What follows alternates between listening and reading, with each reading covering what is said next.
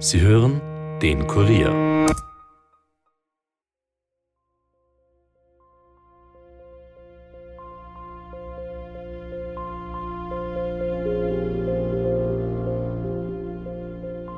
Er war also das Nesthäkchen und war von Anfang an irgendwie so unser kleiner Star. Halt diese zwei Jahre Covid haben, glaube ich, echt verdammt viel ausgemacht in dem, äh, was für Drogen und wie oft. Ich wusste schon, dass er mal was so wie Ecstasy mal ausprobiert hat. War natürlich sehr schockierend und ja, vor allem ist es für mich halt immer noch so, dass ich eigentlich äh, eben nicht wusste, dass man an Drogen doch noch stirbt heutzutage.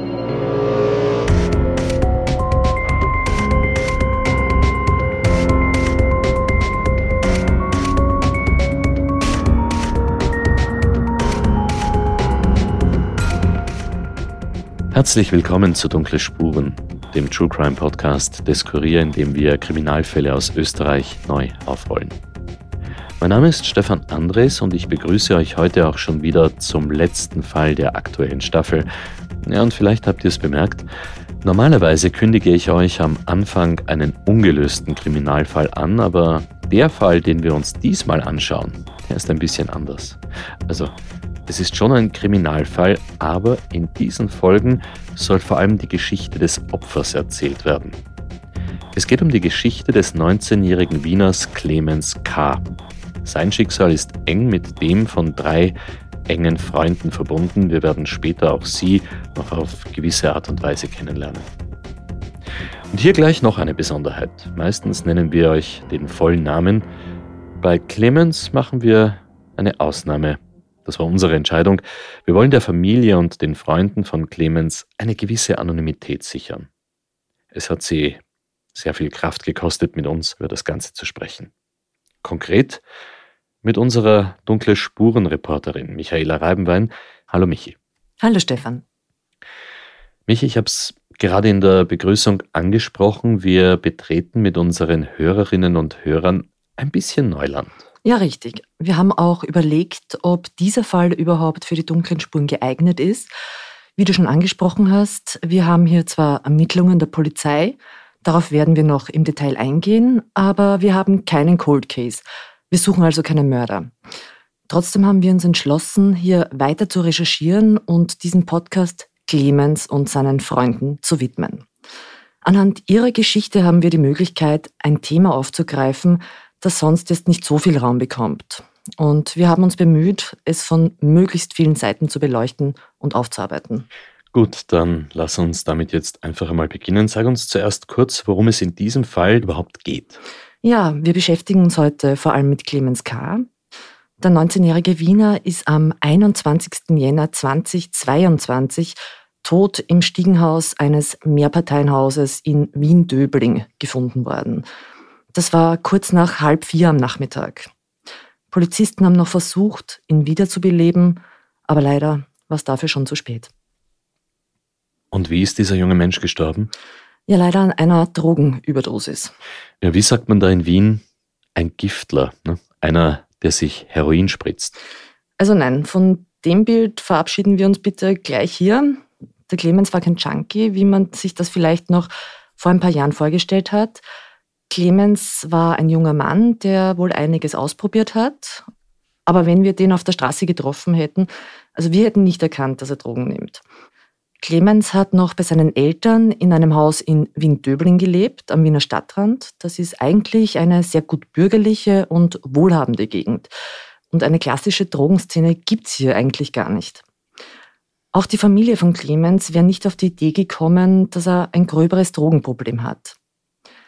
Dieser Podcast ist zustande gekommen, weil uns die Mutter von Clemens kontaktiert hat. Das war nicht lange nach dem Tod ihres Sohns. Wir haben Frau K. dann in ihrem Haus besucht. Sie wohnt dort mit ihrem Mann, dem Vater von Clemens. Die anderen Kinder sind schon ausgezogen. Es ist keine riesige Villa, wie es dort einige gibt, aber ein wirklich nettes Haus mit einem kleinen Garten. Die Familie hat auch einen Hund. Es ist eigentlich alles sehr idyllisch. Wir sind dann gemeinsam am Küchentisch gesessen und haben gesprochen, weil es ihr wichtig war, dass die Geschichte ihres Sohnes erzählt wird und sicher auch, um andere Eltern zu warnen. Sie hat uns auch einige Fotos von Clemens gezeigt. Michi, vielleicht beschreibst du uns diesen Clemens noch einmal ganz kurz. Wie hat er denn ausgeschaut? Ja, da waren zum Beispiel Kinderfotos dabei. Auf einem kuschelt sich Clemens mit dem Gesicht zu seinem Hund, auf einem anderen sitzt er mit zwei Freunden auf einem Baumstamm. Dann gibt es da eines, da ist Clemens schon etwas älter und seine blonden Haare sind ein bisschen dünkler geworden. Das dürfte von einer Feier stammen. Er sitzt da an einem großen Tisch und er hat so ein braunes Lammfell über den Schultern und er lacht wahnsinnig fröhlich gerade in dem Moment. Auf einem anderen wiederum, da steht er mit einem Käppi und Lederhose irgendwo in den Bergen und grinst. Der Clemens ist ziemlich groß. Der war 1,90 und er ist sehr schlank gewesen. Er hatte kurze braune Haare, die er vorne ein bisschen verstrubelt hat und blaue Augen. Auf einigen Bildern ist er auch mit seiner Familie zu sehen. Er ist eigentlich immer irgendwie mittendrin. Und es sind wirklich schöne Bilder, die auch ein bisschen einen Eindruck vermittelt haben, wie Clemens aufgewachsen ist. Hier in diesem Haus, in einer großen Familie, als jüngstes von vier Kindern, ein bisschen ein Nachzügler. Also die Geschwister waren da bei seiner Geburt vier, sechs und acht Jahre alt. Und ja, er war also das Nesthäkchen und war von Anfang an irgendwie so unser kleiner Star.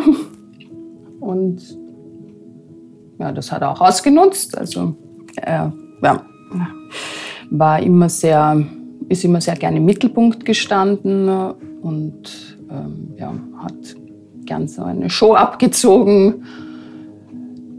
Dann war er so in, seiner, in seiner Schullaufbahn eigentlich immer unzufrieden, nicht erfolgreich. Das war irgendwie eben alles zu langweilig. Er hatte irgendwie nichts gefunden, was ihm interessiert. Also weder in der Volksschule noch später in der AHS gab es irgendwie ein Fach, wo er gesagt hat, das interessiert ihn besonders. Es haben ihn immer nur irgendwelche, natürlich eh wie andere Jugendliche, Handys. Äh, und dann hat er sich da so seine Spezialgebiete gesucht. Also eine Zeit lang war er Handyspezialist. Da konnte er alle Daten von diversen Handys auswendig. Das hat aber immer sehr schnell gewechselt. Wenn wir dann ihm noch was fragen wollten, war schon das nächste Thema, dann waren Uhren oder Mode oder äh, Autos, was auch immer. Also er hat irgendwie an nichts so richtig dranbleiben können. Auch, ja, er hat probiert, er hat Klavier spielen gelernt, er hat Fußball gespielt, er hat Basketball gespielt, aber alles immer nur für kurze Zeit und dann war es schon wieder uninteressant. Wir sind also eine große Familie, also nicht nur meine vier Kinder, sondern meine zwei Geschwister haben auch Kinder. Und wir haben viel gemeinsame Aktivitäten gehabt immer. Also er war bis so in einer Großfamilie eigentlich aufgewachsen mit Großeltern, die auch immer überall dabei waren und großen Familienfesten und äh, Wanderwochenenden und so. Äh, ja. Also sehr behütet in Wirklichkeit. Ja, ja, eigentlich schon, ja. Das haben uns auch die Schwester und die Cousine von Clemens sehr ähnlich geschildert. Carolina und Valentina haben sehr offen mit uns gesprochen und sie haben, das war für mich sehr beeindruckend, trotz allem einen positiven Weg gefunden, mit dem Tod von Clemens umzugehen. Als sie mir erzählt haben, wie sie sich an Clemens erinnern, da sind einige Tränen geflossen, aber wir haben auch gemeinsam lachen können. Die beiden jungen Frauen haben uns im Podcast-Studio besucht. Also wir sind eine, ich glaube, sehr lustige Familie ja. eigentlich. Wir leben Ironie sehr stark aus. Wir machen gerne Witze, nehmen uns gegenseitig auf den Arm. Das ist bei allen so bei uns. Also man veräppelt sich schon so gegenseitig und da haben wir einfach alle denselben Humor. Das ist Carolina. Sie ist die ältere Schwester von Clemens. Sie hat lange blonde Haare, blaue Augen und als Clemens 14 war, hat sie ihn zum Onkel gemacht. Obwohl sie einige Jahre älter als ihr Bruder war, hatten die beiden ein sehr gutes Verhältnis. Ich finde, sie schauen sich auch ein bisschen ähnlich. Caroline hat auch erzählt, dass Clemens sehr ehrgeizig war. Der wollte schon immer der Beste sein, im Prinzip. Verlieren war nicht so seins. Aber es ist halt schwierig, wenn man mit drei älteren Geschwistern quasi aufwächst, dann lassen die einen oft genug gewinnen, glaube ich. Also hat er sich das schon eingeredet, dass er immer der Gewinner ist. Clemens war also auf der einen Seite recht selbstsicher, auf der anderen immer so ein bisschen auf der Suche, hat uns seine Familie erzählt. Er hat sich kurz für Dinge begeistern können, aber eben nie lang. Und das ist dann auch in der Schule zum Problem geworden. Hat er denn eigentlich die Schule abgeschlossen oder? Nein, weil er hat äh, die fünfte Klasse hat er wiederholt und wurde beim Wiederholen noch schlimmer. Und dann habe ich gesagt, ja, das hat ja keinen Sinn mehr, weil er eh schon spät eingeschult war aufgrund seines Geburtsdatums und damit war er schon viel zu alt, um irgendwie nochmal in die fünfte Klasse zu gehen, wo die anderen vielleicht 14 waren, wäre er dann schon 16 gewesen. Dann haben wir halt nach anderen Wegen gesucht, aber da konnte er sich auch nicht so recht entscheiden. Also Lehre habe ich empfohlen, ist in unserer Gegend leider ganz schlecht angesehen. Also wenn man da Lehre macht, wird man irgendwie von den, also ja, es studieren halt alle. Alle Kinder studieren und das gehört einfach so. Also konnte er sich auch nicht entschließen, eine Lehre zu machen, beziehungsweise der einzige Versuch, den er dann gestartet hat, ist dann gescheitert. Also er hat sich auch nur genau einen Platz ausgesucht. Dort wollte er hin und weil er dort nicht genommen wurde, ja, hat er das auch gleich wieder fallen lassen. Und In welche Richtung wäre das gewesen? Zuerst eigentlich Richtung Bürokaufmann, weil sein letztes Hobby waren Immobilien und er dachte halt, wenn man, da kann man auch reich werden. Ja, das war halt auch eins seiner Ziele, reich werden, ja. Und das andere wäre dann gewesen Dachdecker und Spengler, einfach nur, weil wir da zufällig Bekannte hatten, äh, die in der Branche arbeiten. Und das ja, hat er sich angeschaut und fand er lustig, weil der mit ihm zusammengearbeitet hat, einfach ein netter Mensch ist. Und das hätte ihm gefallen von der Person her, denke ich. Aber die haben dann entschieden, sich für eine andere Person. Ja, das waren die Lehrberufsversuche und äh, dann hat er die Abendschule auf der Brünnerstraße noch angefangen. Und da hat aber gerade äh, Corona, der erste Lockdown, war da gleich eben, ja, gleich wie er die Schule begonnen hat, quasi im Februar hat die Schule begonnen, im März war der erste Lockdown. Und diese Schule auf der Brünner Straße, äh, ja, da ist dann sehr wenig weitergegangen. Ich glaube schon, dass für ihn am schwierigsten eben war, dass er nichts, also Ausbildungstechnisches gefunden hat, wo er sicher war, dass er das kann, dass er das schafft, also dass er da einfach noch nicht seinen Platz gefunden hat. Das ist, glaube ich, sowieso das schwierigste Thema für die meisten jungen Leute, sage ich jetzt mal. Wenn man da keinen Platz findet, dann bist du halt irgendwie ein bisschen hilflos.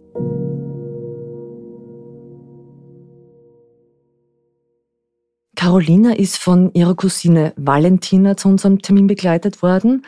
Clemens war gleich alt wie sie und weil sie ein Einzelkind ist, hat sie als Kind sehr viel Zeit mit Clemens verbracht. Valentina ist eine sehr zierliche junge Frau, dunkle Haare, dunkle Augen. Sie wirkt aber sehr aufgeweckt und sehr reflektiert. Ich habe auch das Gefühl, dass halt viel von der Gesellschaft auch auskommt, dieses, ja, du bist nichts wert, wenn du keine Ausbildung hast, ein bisschen. Und ich kenne also ich kenne das von mir selbst. Ich habe ähm, letztes Jahr erst ein halbes Jahr Schulpause gemacht, meine mentale Pause für mich zu nehmen und einfach wieder zu mir zu kommen und zu mir zu finden. Und ich habe jetzt zum Glück maturiert, aber yay. Aber es war ein sehr, sehr langer Prozess für mich, auch mental.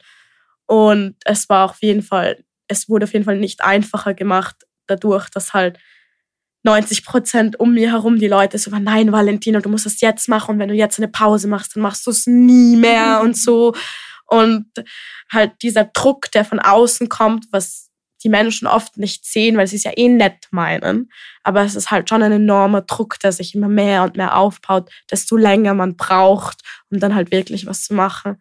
Und ich glaube, also ich glaube schon, dass das beim Clemens auch sehr sehr stark war, ein bisschen dieser, dieser Druck vor allem, weil eben er hatte so viele Interessen, aber keine waren so diese typischen Lehrausbildungen Interessen, finde ich. Und ja, das macht es halt schwierig, in dem Alter vor allem. Und das dürfte dann wirklich eine schwierige Zeit für Clemens gewesen sein. So eine Art Sackgasse. Die Lockdowns haben dann natürlich auch die Freizeit von Clemens sehr eingeschränkt. Er war sonst immer sehr gern mit Freunden unterwegs. Ich glaube, das kann jeder gut nachvollziehen. Das war wirklich für alle von uns eine schwierige Zeit. Und wenn du dann nicht einmal weißt, wohin du willst, wenn die Strukturen fehlen und gleichzeitig spürst du einen gewissen Druck, dann ist das natürlich noch viel schwerer, ganz besonders für junge mhm. Leute. Ja, genau, das auf jeden Fall. Das, das, das bin ich ganz sicher, dass Corona für ihn schlimm war, auch weil eben diese Nachtgastronomie, das war halt so seins. Er war halt einer, der gern in der Nacht in irgendwelchen Clubs unterwegs war. Und äh, ja, das ging dann alles nicht mehr. Und dann haben sie sich halt immer mehr so in Wohnungen auf so Homepartys zurückgezogen. Und ja, ich denke, dass das da halt schön langsam schlimmer wurde mit den Drogen. Das, ähm, Wann hat das Ihrer Meinung nach begonnen? Hm, naja, er hat sicher schon in jungen Jahren mit Alkohol experimentiert. Da war, ja, auch nicht so erstaunlich, da war so 15, denke ich, hat er schon halt angefangen damit und mit äh, Zigaretten und dann wohl auch recht bald mit Marihuana. Ja, das hat mich aber jetzt nicht so wahnsinnig erschreckt. Also und das andere, also mit Tabletten, vorigen Sommer gab es schon wirklich Probleme. Also da hat er mal einen epileptischen Anfall gehabt aufgrund von Tabletteneinnahme. Das ist das Einzige, was ich sicher weiß, dass er da vorigen Sommer eben schon welche genommen hat. Ansonsten habe ich ja, so ein bisschen haben die Freunde dann schon gesagt, ja, wir haben schon öfter probiert und so. Es ist in der Familie also schon aufgefallen, dass Clemens, sagen wir mal, hin und wieder mit seinen Freunden kifft. Das schon, aber das hat man damals nicht so streng gesehen. Also, und das mit den Tabletten, das ist dann auch nicht mehr vorgekommen. Zumindest hat es niemand gewusst aus der Familie. Er hat mir schon mal erzählt, dass sie so quasi sich abwechselnd irgendwas beschaffen. Er hat halt immer von Gras gesprochen, weil er gewusst hat, dass ich das akzeptiere. Also ich wusste ja, dass er Gras raucht quasi. Er hätte es jetzt nicht von meinem Sohn gemacht oder sowas, aber ich wusste ja, am Abend sitzt er vielleicht mal im Garten und raucht etwas oder so oder trifft sich mit Freunden irgendwo und raucht was. Das schon auf jeden Fall. Ich habe mit ihm dann nicht so intensiv darüber geredet. Ich wusste schon, dass er mal was ähm, so wie Ecstasy mal ausprobiert hat. Und also er hat mich auch gefragt, ja, hast du mal irgendwas ausprobiert oder so? Und da wusste ich schon, dass er zumindest mal Interesse hat, es auszuprobieren, sage ich mal. Er war halt dann auch nicht mehr 14 oder sowas, er war ja dann doch schon 17 oder so zumindest. Also eh quasi schon erwachsen. Da kannst eh nichts mehr dagegen sagen oder so oder schlecht reinreden. Und ja, das wusste ich schon. Aber wie sehr das dann ausgeartet ist, ehrlich gesagt nicht. Halt diese zwei Jahre Covid haben, glaube ich, echt verdammt viel ausgemacht. In dem, äh, was für Drogen und wie oft für Drogen. Und wie oft er sie genommen hat, weil und weil einfach dieses Fortgehen an sich ist, glaube ich, schon eine Aktivität, die einem ur viel Spaß macht und dass man dann nicht mehr nicht so viele Drogen braucht jedes Mal. Und, und ich glaube halt, um dieses Gefühl vom Fortgehen wiederzubekommen, ist es halt einfach in diese Übermaßen an Drogen reinzufallen. Weil, ja. Aber eben grundsätzlich so wirklich Vorwarnungen oder sowas hätte ich nicht gesehen oder gehört von ihm. Ja. Vor allem die Mutter von Clemens hat sich in den vergangenen Monaten sehr oft gefragt, ob sie damals vielleicht irgendwas übersehen hat. Sie war wirklich der Meinung, das ist jetzt nichts fürchterliches, was der Clemens da konsumiert. Er hat sich auch nicht großartig verändert, sodass er sich hätte Sorgen machen müssen. Nein, eben nicht. Also nicht. Ich meine, natürlich habe ich manchmal gesehen, seine Augen und so, dass er eben was konsumiert hat. Dass er, dann hat er halt gesagt, er hat halt einen Joint geraucht. Und er, für mich war ja nicht erkennbar, welche Art von Drogen er jetzt genommen hat. Also es war für mich kein Unterschied. Und sonst ist mir eben an seinem Verhalten kaum was aufgefallen, außer eben, dass er eine Zeit lang mal nicht essen wollte. Das war dann aber eben wieder viel besser und er hat dann auch wieder zugenommen und das hat also wirklich eben auch mit dem Führerschein machen und er, er wollte dann auch gern Auto fahren und ja, da habe ich natürlich immer auf ihn eingeredet, dass er da auf keinen Fall was konsumieren darf und ich denke, dass er das eben auch wirklich eingehalten hat, weil ja, dann hat er plötzlich wieder aufgehört mit Autofahren. Das hätte mir natürlich, ja, es ist mir aufgefallen und man dachte, okay, jetzt raucht er wohl wieder was, weil er halt nicht mehr Auto fährt. Sonst kann ich es aber wirklich nicht sagen. Ja, zeitweise hat er sich ein bisschen zurückgezogen. Ja, aber dass Teenager nicht mit ihren Eltern reden wollen, fand ich jetzt auch nicht so auffällig. Und dass er manchmal so ein bisschen aggressiv war, ja, finde ich jetzt, beim, ist mir eben auch nicht als besonderes Teenager-Verhalten aufgefallen, dass die herumkranteln mit den, mit den Wünschen der Eltern unzufrieden sind. Im Sommer hätte Clemens eigentlich auch beim Bundesheer einrücken sollen. Und die Familie hat das sehr positiv gesehen. Man hat sich gedacht, dass er eben dadurch ein bisschen Struktur hat. Allerdings wird dort ja auch routinemäßig ein Drogentest gemacht. Und der hat dann bei Clemens angeschlagen. Er ist dann einfach wieder heimgeschickt worden. Und dann hat auch die Polizei Clemens mit Cannabis erwischt. Das war äh, in eine, äh, der Autobus. Da mussten alle aussteigen, weil die eigentlich, die Polizei hat jemanden gesucht. Irgend, weiß nicht wen. Also und ihn, er war dann wohl nervös oder keine Ahnung, er dürfte ihnen aufgefallen sein und sie haben ihm dann halt die Taschen ausräumen lassen. Oder sie haben es gerochen. Ich meine, es ist ja nicht so, so leicht geheim zu halten, wenn man eine größere Menge bei sich hat. Clemens musste ab diesem Zeitpunkt regelmäßig seinen Hahn abgeben zur Kontrolle. Da hat es dann aber keine Probleme gegeben. Er ist dann auch zu einer Drogenpräventionsstelle geschickt worden und das hat eigentlich auch funktioniert. Er ist dann nie positiv getestet worden und es hat eigentlich den Anschein gehabt, als wäre wieder alles in Ordnung. Ja, und die Familie hat nie irgendetwas Auffälliges bemerkt, irgendwelche anderen Drogenutensilien vielleicht, wenn er nichts gespritzt hat? Naja, er hat ja Drogen geraucht. Und aufgefallen ist er ja auch nur wegen Marihuana. Und da hat man ja keine großartig auffälligen Utensilien. Aber Clemens hat dann auch wieder zu härteren Drogen gegriffen, das steht fest. Michi, weißt du, was an diesem Tag, an dem der Clemens in diesem Stiegenhaus gefunden worden ist, eigentlich genau passiert ist? Ja, es war uns möglich, in diesen Akt der Polizei Einsicht zu nehmen. Und da ist recht detailliert beschrieben, was in den Stunden vor dem Tod von Clemens passiert ist. Er war jedenfalls nicht allein, als er gestorben ist. Aber da muss ich jetzt ein bisschen ausholen. Ja, da reden wir bitte wirklich gleich ausführlicher darüber. Wer in seinen letzten Stunden bei Clemens war, das erfahrt ihr nach einer kurzen Werbepause.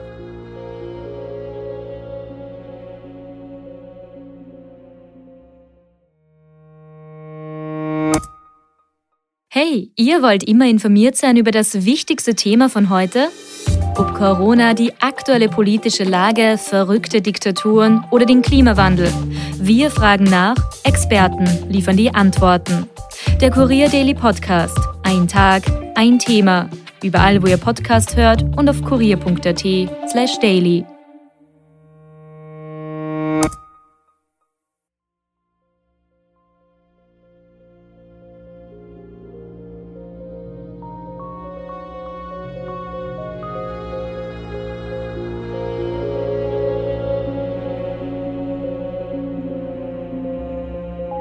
Willkommen zurück zu einer für unseren Podcast Dunkle Spuren eher untypischen Geschichte. Es geht um keinen klassischen ungelösten Kriminalfall, sondern in der ersten Folge vor allem um den tragischen Drogentod von Clemens K. Vor der Pause, da haben wir gehört, dass er nicht alleine gewesen ist, wie er gestorben ist. Also, Michi, was hat die Polizei denn jetzt alles herausfinden können? Was ist da am Tag von seinem Tod wirklich passiert? Naja, der Clemens hat am 20. Jänner zwei Bekannte getroffen. Er ist zu ihnen in die Wohnung in Wien-Döbling gekommen. Die jungen Männer haben sich noch nicht lange gekannt. Also die dürften sich so circa zehn Tage vorher am Bahnhof in Heiligenstadt, der ist jetzt nicht so weit von dieser Wohnung entfernt, kennengelernt haben. Es handelt sich um zwei Brüder und ein Mädchen, die Freundin von einem dieser Brüder. Clemens war an dem Tag nicht gut drauf. Er hat Liebeskummer gehabt. Und was dann passiert ist, ist eben auch Teil von polizeilichen Ermittlungen. Und laut diesen Ermittlungen hat die Gruppe in der Wohnung ferngesehen und geplaudert, ganz normal. Aber irgendwann sollen sie dann auch begonnen haben, Marihuana zu rauchen. Später auch Heroin. Und Clemens soll außerdem eine Flasche Bacardi getrunken haben. Irgendwann sind dann alle schlafen gegangen in unterschiedliche Zimmer. Clemens ist auf der Couch geblieben.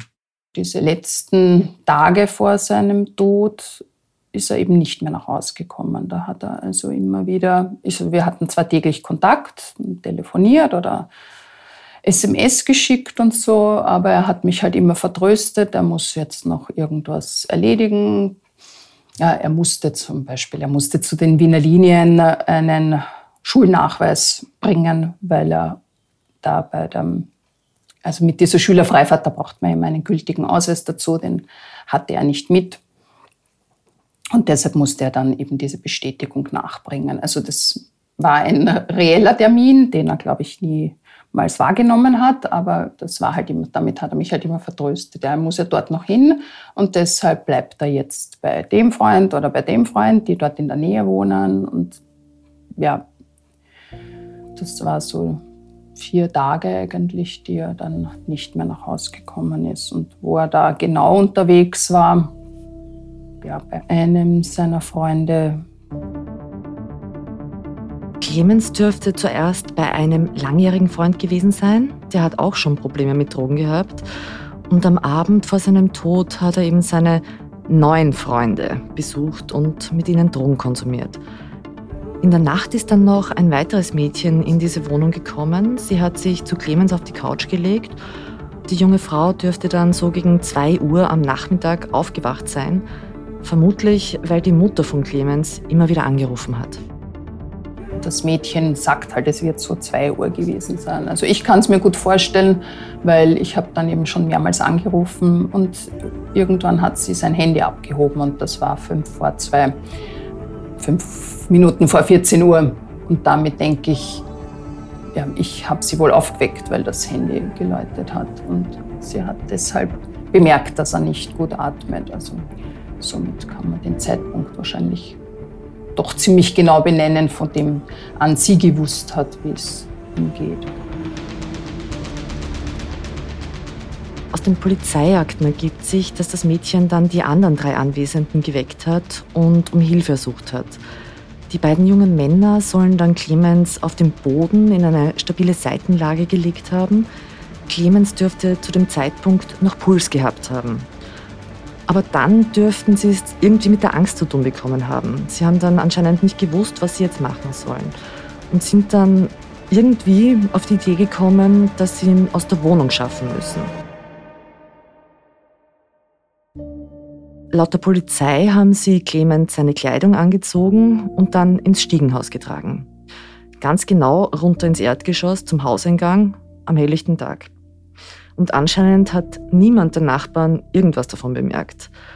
Wobei die Mutter von Clemens hat mir erzählt, dass es sehr wohl eine Meldung bei der Polizei wegen Ruhestörung gegeben hat. Das dürfte allerdings davor gewesen sein, also vielleicht am Vorabend. Jetzt warte mal, Michi. Die haben nicht nur nicht die Rettung gerufen, sondern ihn stattdessen angezogen, durch das Stiegenhaus getragen bis hinunter ins Erdgeschoss und keiner will etwas davon mitbekommen haben. Niemand hat irgendetwas gehört. Ja, so ist zumindest der Verdacht. Clemens war zwar recht schlank, aber eben doch 1,90 groß. Also den jungen Mann durchs ganze Haus zu transportieren, das war sicher nicht ohne. Aber anscheinend ist niemand misstrauisch geworden. Den Notruf hat dann einer der Brüder abgesetzt. Das war so um 15.30 Uhr herum. Also da ist einige Zeit vergangen von dem Zeitpunkt, an dem sie bemerkt haben, dass mit dem Clemens irgendwas nicht stimmt, bis zu diesem Notruf. Das ist doch verrückt. Die haben ihn dort einfach liegen gelassen. Naja, also einer der Brüder ist anscheinend bei ihm geblieben. Der hat auch angegeben, dass er ihn im Stiegenhaus gefunden hat und ihn gar nicht kennt. Die Rettung hat ihm auch Anweisungen für eine Herzdruckmassage gegeben. Für mich ergibt sich da jetzt eine ganz wesentliche Frage. Hätte Clemens überlebt, wenn seine Bekannten gleich die Rettung gerufen hätten? Ja, genau diese Frage ist auch dem Gerichtsmediziner gestellt worden.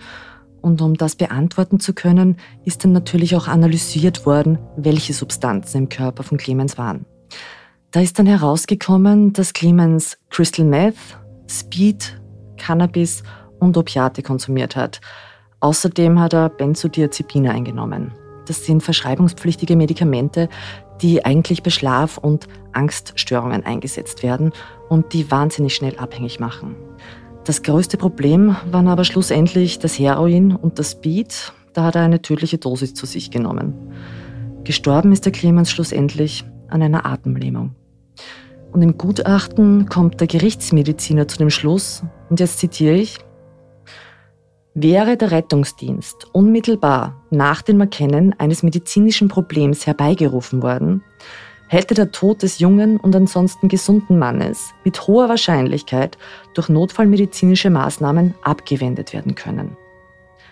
Der Gerichtsmediziner erwähnt außerdem noch einen weiteren interessanten Aspekt, nämlich dass einer der beiden Brüder angegeben hat, ein ausgebildeter Rettungssanitäter zu sein. Und zumindest der hätte dann erkennen müssen, dass es sich eben um einen medizinischen Notfall gehandelt hat, also dass der Clemens um sein Leben gekämpft hat. Das ist ja fürchterlich. Clemens ist also in Wirklichkeit vor den Augen von den anderen gestorben? So kann man es ausdrücken, ja. Die Familie von Clemens hat dann am späten Nachmittag davon erfahren. Am Freitag so um 17 Uhr ungefähr. Da ist die Polizei gekommen und hat uns die Todesnachricht gebracht. Ja. Und war natürlich sehr schockierend und ja, vor allem ist es für mich halt immer noch so, dass ich eigentlich äh, eben nicht wusste, dass man an Drogen doch noch stirbt heutzutage. Also für mich ist halt noch so dieses alte Bild, die Kinder vom Bahnhof Zoo, das sind eben so richtige Junkies und die, äh, dass man Heroin halt sich spritzt. Ich, ich wusste einfach auch nicht, dass man das rauchen kann und äh, dass das eben auch so gefährlich ist. Somit für mich in meinem Kopf ist halt einfach nur das äh, gewesen, wenn man Drogen spritzt, das ist wirklich gefährlich. Und äh, solange das nicht so genommen wird, ist, äh, ja, und mir war es einfach nicht klar, dass. Und ich denke, es ist viel nicht klar und das ist auch vielen, äh, das Konsumieren nicht klar, wie gefährlich das doch ist, dass das also eben tödlich sein kann. Ähm, das vor allem zu mischen, die unterschiedlichsten Substanzen, Tabletten und dann eben noch Opiate dazu. Ich muss sagen, ich hatte schon irgendwie so ein komisches Gefühl, als ich, also ich war arbeiten, meine Mutter hat dann einen Sohn abgeholt vom Kindergarten, ganz normal. Und ich war bis um 6 Uhr arbeiten und dann hat sie mir schon so komisch geschrieben, komm nach Hause so circa. Sonst bringt sie mir oft zu mir nach Hause. Es liegt quasi dazwischen am Weg zwischen meiner Arbeit und ihrem Zuhause, liege ich so in der Mitte, meine Wohnung. Und da war mir irgendwie klar, irgendwas stimmt nicht. Aber dann habe ich so eigentlich so gemerkt, dass die so fertig sind, dass ich jetzt keine Zeit habe, dass ich einfach auch so fertig sein kann jetzt oder sowas. Und war zuerst mal so Vermittlerin oder sowas. Voll. Ja. Also ich war, ich war ironischerweise mit meinem Freund beim Geburtstag von seinem Cousin. Ähm, und ich war, also ich bin mit einem komischen Gefühl aufgewacht. Es war schon ein bisschen so ein, so irgendwas hier. Aber ich war, ja, okay, passt schon. Egal. Und dann, und dann habe ich nur einen Anruf von meinem Papa bekommen, der zu der Zeit in Spanien war. Und er hat sofort, er hat, glaube ich, Hallo gesagt, Valentina, und dann hat er gesagt, ja, der Clemens ist gestern über Nacht verstorben. Und alles in mir ist einfach nur so wusch. Es war, es war, ich war komplett überfordert. Zuerst habe ich es nicht realisiert. Aber ich glaube wirklich, alles, was ich in diesem Moment denken konnte, ist, ich habe dich so lieb, Papa. Und einfach diese, diese Dankbarkeit, dass ich da sein kann, dass ich meine Eltern habe und so. Das war es auf jeden Fall. Und ich habe, also, ich hatte den Luxus, schon wirklich all meine Emotionen auch in dieser Sekunde und einfach in dieser Stunde rauslassen zu können. Und es war, es war zum Glück nur eine sehr kleine Familienparty von meinem Freund. Und, und sie waren auch, also sie waren alle sehr verständlich, aber haben mir auch Zeit und Raum gelassen, was ich voll gebraucht habe. Und nachdem also nach einer Stunde vom Runterkommen ein bisschen, bin ich dann wieder nach Hause. Und da hat es mich dann nochmal so also getroffen. Und dann, also ich glaube, ich habe alles gemacht. Ich habe geweint, ich habe äh, den Boden getreten, ich habe geschrien, ich habe, ich hab, glaube ich, wirklich alles rausgelassen. Aber es war auf jeden Fall, ich glaube, wirklich eines der stärksten Gefühle war einfach Dankbarkeit für mein eigenes Leben ein bisschen. Ja. Ja. Voll. Keine Wut, keine Verzweiflung. Es war, nein, in dem Moment war es noch keine Wut, weil ich halt nicht wirklich viel Information hatte. Es war kurz danach war schon Wut, wie ich mehr erfahren habe, dass ja, hätten die anderen mehr oder schneller reagiert, dann wäre es vielleicht nicht zu seinem Tod gekommen. Da war ich schon wütend, aber ich habe ich, ich hab auch schnell gemerkt, dass diese Wut absolut gar nichts bringt und halt. Und ja, und ich habe diese Wut dann halt einfach. Ja, es war, es war, es war nie eine Verzweiflung, es war, es war tiefe Trauer, das auf jeden Fall. Aber Verzweiflung ist nicht. Und eben die Wut habe ich dann mehr und mehr in Trauer einfach umgewandelt. Was aber, glaube ich, wirklich gut für mich war, um das zu verarbeiten und so. Eine wirklich tragische Geschichte, aber dass sich seine Freunde anscheinend dazu entschlossen haben, nicht zu helfen, das das will mir einfach nicht aus dem Kopf gehen, Michi. Kannst du uns mehr zu dieser Gruppe erzählen, mit der Clemens da seine, ja, seine letzten Stunden verbracht hat? Ich würde gerne, aber das ist rechtlich heikel. Zum einen sind die zum Teil noch minderjährig und zum anderen läuft da eben noch dieses Ermittlungsverfahren. Das ist noch nicht abgeschlossen. Und entsprechend wenig darf ich da auch aus rechtlichen Gründen sagen. Was ich sagen kann, die vier jungen Männer und Frauen, die werden sich wahrscheinlich vor einem Gericht dafür verantworten müssen, weil auch die Polizei recht schnell Zweifel gehabt hat, ob die Angaben stimmen können. Die Polizei ist dann also schon recht schnell drauf gekommen, dass da irgendwas nicht stimmt und dass die eben den doch kennen, wo sie zuerst behauptet haben, dass sie den Clemens also nicht kennen und nur zufällig keine Ahnung haben, wie der da ins Stiegenhaus gekommen ist. Und dann erst wurde eben in der Wohnung Nachschau gehalten, wobei eben es ja keinen Durchsuchungsbefehl gab oder so. Und die Ermittler haben eben nur so, was sie halt so beim, sie durften reinschauen, die Burschen haben das erlaubt und ja, da haben sie dann seinen Rucksack, von meinem Sohn den Rucksack gefunden und jede Menge Drogen. Das ist eine so erschütternde Geschichte, Michi. Aber eines ist wirklich bemerkenswert, nämlich, dass es die Familie geschafft hat, die Situation anzunehmen und vor allem auch mit dir darüber zu sprechen. Das bewundere ich auch, also wirklich absolut. Und auch dieser Gedanke dahinter, bitte liebe Leute, wenn ihr einmal in so eine Situation kommt, warum auch immer, die Rettung rufen, immer, unbedingt. Diese Angst und auf so eine komische Idee zu kommen, die dann einen anderen das Leben kostet, das ist vielleicht ähm, auch zu vermeiden, wenn man einfach die Rettung ruft, wenn es ein Problem gibt. Und auch bei Alkoholproblemen gab es ja immer schon so dieses, soll man da die Rettung rufen oder nicht? Ja, eventuell muss man halt zahlen dafür, okay, aber ich glaube, das würden alle Eltern gern machen. Das, was die Mutter da sagt, das können wir natürlich nur unterstreichen, oder Michi? Ja, absolut.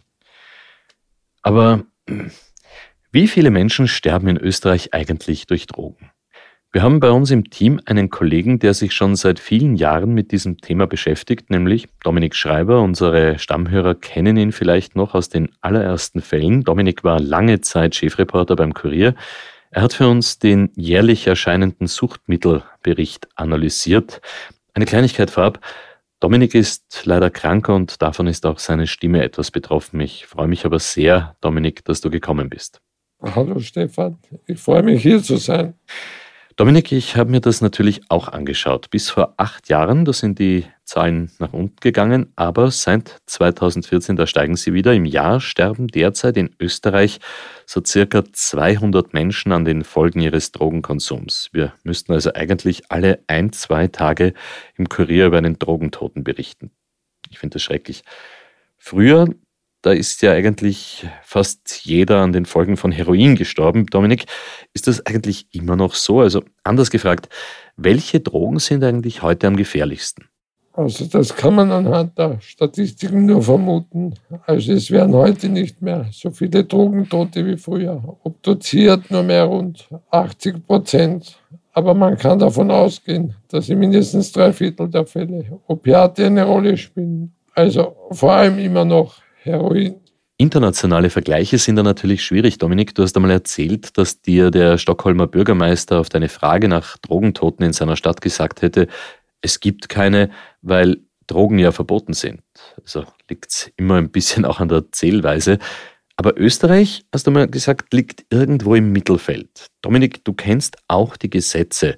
In einigen Ländern geht man weit strenger gegen Drogen vor als in anderen. Gibt es da eigentlich Unterschiede zwischen einer liberalen und einer restriktiven Drogenpolitik? Das ist eine spannende Frage. Es ist nämlich so, dass es beispielsweise in den liberalen Niederlanden weniger Drogentote gibt als im sehr strengen Bayern. Für den Handel mit einem Kilo Heroin muss man in Österreich nur rund dreieinhalb Jahre in Haft. In den anderen EU-Ländern sind es zwischen fünf und zehn Jahren, in Griechenland sogar 20. Dominik, willst du damit sagen, dass Österreich eine liberale Drogenpolitik verfolgt? Ich würde sagen, auch da sind wir im Mittelfeld. In manchen Ländern droht für Drogenschmuggel die Todesstrafe. Andere wiederum haben Cannabis legalisiert. Österreich liegt dazwischen. Welcher Weg da der richtige ist, darüber scheiden sich wahrscheinlich die Geister. Das werden wir jetzt auch nicht entscheiden. Danke, Dominik, dass du uns aber ein wenig was zu den Zahlen, Daten und Fakten erzählt hast. Bitte gerne. Aber jetzt abseits zu den Zahlen und Statistiken. Für die Angehörigen von Suchtkranken ist Drogensucht mit einem wahnsinnigen Leidensdruck verbunden. Was können wir da eigentlich machen, Michi? Naja, du hast das schon richtig gesagt. Also zumindest für Drogensüchtige gibt es einige Hilfsangebote, für Angehörige nicht unbedingt. In Wien hat der ehemalige Kriminalpolizist Josef Rohacek den Verein Elternkreis gegründet, um den Familien zu helfen. Er ist mittlerweile in Pension, aber schon damals in seiner aktiven Laufbahn als Polizist hat er sich viele Gedanken über die Situation gemacht. Wann der Kollege gekommen ist und hat gesagt, ich, ich brauche halt wem für Hausdurchsuchungen und was weiß ich, was, Festnahmen, habe ich zu ihm immer gesagt, Ranzel, du spürst kranke Leute. Wir haben die jungen Leute leid da. Ne? die damals mit angefangen haben mit, mit einem Joint. Das war mein Zugang zu, zu den Suchtgeschichten. Roacek wollte damals in den 1990er Jahren die Drogenaufklärung in Schulen forcieren. Über seine Initiative hat damals übrigens auch schon der Kurier berichtet. Und auch das Parlament hat sich damit befasst und Roacek eingeladen. Und rausgekommen ist, es ist eh alles in Ordnung und die Eltern sind, brauchen sich keine, keine Sorgen machen. Und das das hat mir einen Auftritt gegeben, aber einen negativen. Ne? Also hat er beschlossen, selbst aktiv zu werden. Ein Schicksalsschlag hat dann noch sein Übriges getan. Die Drogentoten waren so ab 1990. Und was, was mir nahegegangen ist von einem ehemaligen Kollegen, also der ist auch schon in Pension, der war auch bei der Polizei und seine Tochter Franziska wurde bei uns in, in großen, in einem Haus, in, ein, in, einer fremden Wohnung, dort in einer Badewanne aufgefunden. Äh, und, und da haben bei mir äh, sind die Alarmglocken auch gesprungen, weil ich, weil ich dann die Angst gehabt habe. Ich habe da Madeln im pubertären Alter. Äh, und da, da waren natürlich auch äh, teilweise äh, Jugendliche unterwegs, die es verkauft haben. Und, und, und ja, es gab eine Drogenszene auch in Hirstetten. Ne? Roacek hat daraufhin eine Selbsthilfegruppe gegründet. Im Lauf der vergangenen 25 Jahre sind dort 600 Personen beraten worden. Die Angehörigen haben oft das Problem, jemanden zu finden, mit dem sie über ihre Situation sprechen können. Und sie sind oft sehr erleichtert, wenn sie dann endlich jemanden gefunden haben. Also grundsätzlich, entweder kriegen wir E-Mail oder es ruft wer an. Und äh, da stehen wir oft schon eine halbe Stunde beim Telefon und, und die Leute bedanken sich und sagen, Sie sind der Erste, der einmal ein Ohr für mich hat. Und wir laden dann die Leute ein zu uns in den Elternkreis. Wir können das nicht am Telefon abhandeln. Die Familie von Clemens hat so eine Unterstützung damals nicht gehabt. Aber sie haben es eben trotzdem geschafft, etwas Positives mitzunehmen. Valentina und Carolina haben da sehr starke Worte gefunden. Ich glaube schon, dass man gefühlt irgendwie dankbarer ist. Also für alles einfach. Und ähm, man achtet, glaube ich, doch irgendwie dann, oder man hat wieder so den Anstoß bekommen, achte noch mehr auf deine Mitmenschen und sowas. Bemühe dich ein bisschen mehr, weil ja, ich glaube schon, dass man sich manchmal einfach, also nicht nur sich selbst, sondern irgendwie so gegenseitig irgendwelche Beziehungen so ein bisschen schweifen lässt, so, weil man sich denkt, na, eigentlich bin ich zu müde, aber man tut sich selber nur einen Gefallen, wenn man mehr Zeit investiert in Freundschaften oder andere Beziehungen. Also sich selber im Sinne von, du siehst, dass andere glücklich sind, dass du ihnen helfen kannst zum Beispiel, aber auch für dich selbst entwickelst du dich ja nur weiter, wenn du irgendwie mehr machst, anstatt nur zu Hause zu sitzen und schlafen zu gehen oder sonstiges. Ja, ja da kann ich absolut nur zustimmen. Eben auch diese, diese Dankbarkeit für alles im Leben. Ich habe auch ein bisschen, ein bisschen mehr, würde ich sagen, Dankbarkeit eben für meine Eltern auch. Glaube ich nochmal so diese und ein bisschen mehr Motivation, um unsere Beziehung auch zu stärken und sowas. Und dann halt auch dieses, dieses wirklich, dieses Lebe im Moment. Ich habe den Clemens auch mit einem Lächeln, also wenn ich an ihn denke, dann sehe ich ihn mit einem Lächeln und nicht mit irgendwas anderem. Das sind wirklich sehr schöne Worte, die die beiden da sagen. Aber Michi, dieser Fall heißt doch vier Freunde. Wir haben aber bis jetzt nur über Clemens gesprochen. Da fehlt sicher noch etwas. Das stimmt. Äh, und der Titel hat leider einen traurigen Hintergrund. Nicht nur der Clemens ist an einer Drogenüberdosis gestorben, sondern auch drei seiner Freunde. Das heißt, wir sprechen hier nicht nur von einem Drogentoten, sondern gleich von vier? Ja, und das Auffällige dabei ist, alle vier sind innerhalb von wenigen Wochen gestorben. Da ergeben sich bei mir natürlich noch viele Fragen. Lass uns darüber bitte noch ausführlicher sprechen, und zwar in der zweiten Folge von Dunkle Spuren, vier Freunde.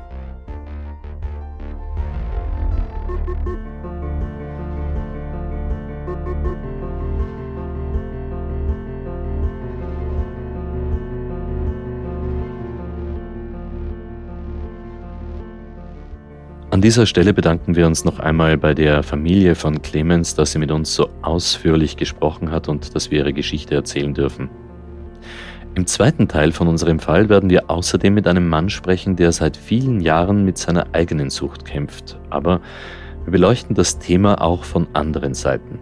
Wir sprechen mit einem Drogenfahnder, einem Mediziner, der Drogenkranke betreut und mit Sozialarbeiterinnen. Wenn ihr Sorgen um Angehörige oder Freunde habt oder selbst vielleicht ein Problem mit Drogen, holt euch bitte unbedingt professionelle Hilfe, zum Beispiel beim Verein Dialog, der seit 40 Jahren aktiv ist und auch in der nächsten Folge zu Wort kommen wird. und wenn euch diese Folge gefallen hat, dann hinterlasst uns bitte eine Bewertung in eurer Podcast-App und erzählt euren Freunden davon. Und folgt uns auch auf Instagram. Instagram.com slash dunkle Spuren da haben wir für euch jede Menge zusätzliches Material zu allen bisherigen Dunkle Spuren Folgen parat. Dunkle Spuren ist ein Podcast des Kurier, Moderation Stefan Andres, Reporterinnen sind Michaela Reibenwein, Yvonne Wiedler, Elisabeth Hofer und Valerie Kripp. Schnitt Daniel Jamanik und Dominik Kanzian. Der Titelsong von Tobias Schützenberger. Produziert von Elias Nabmesnik.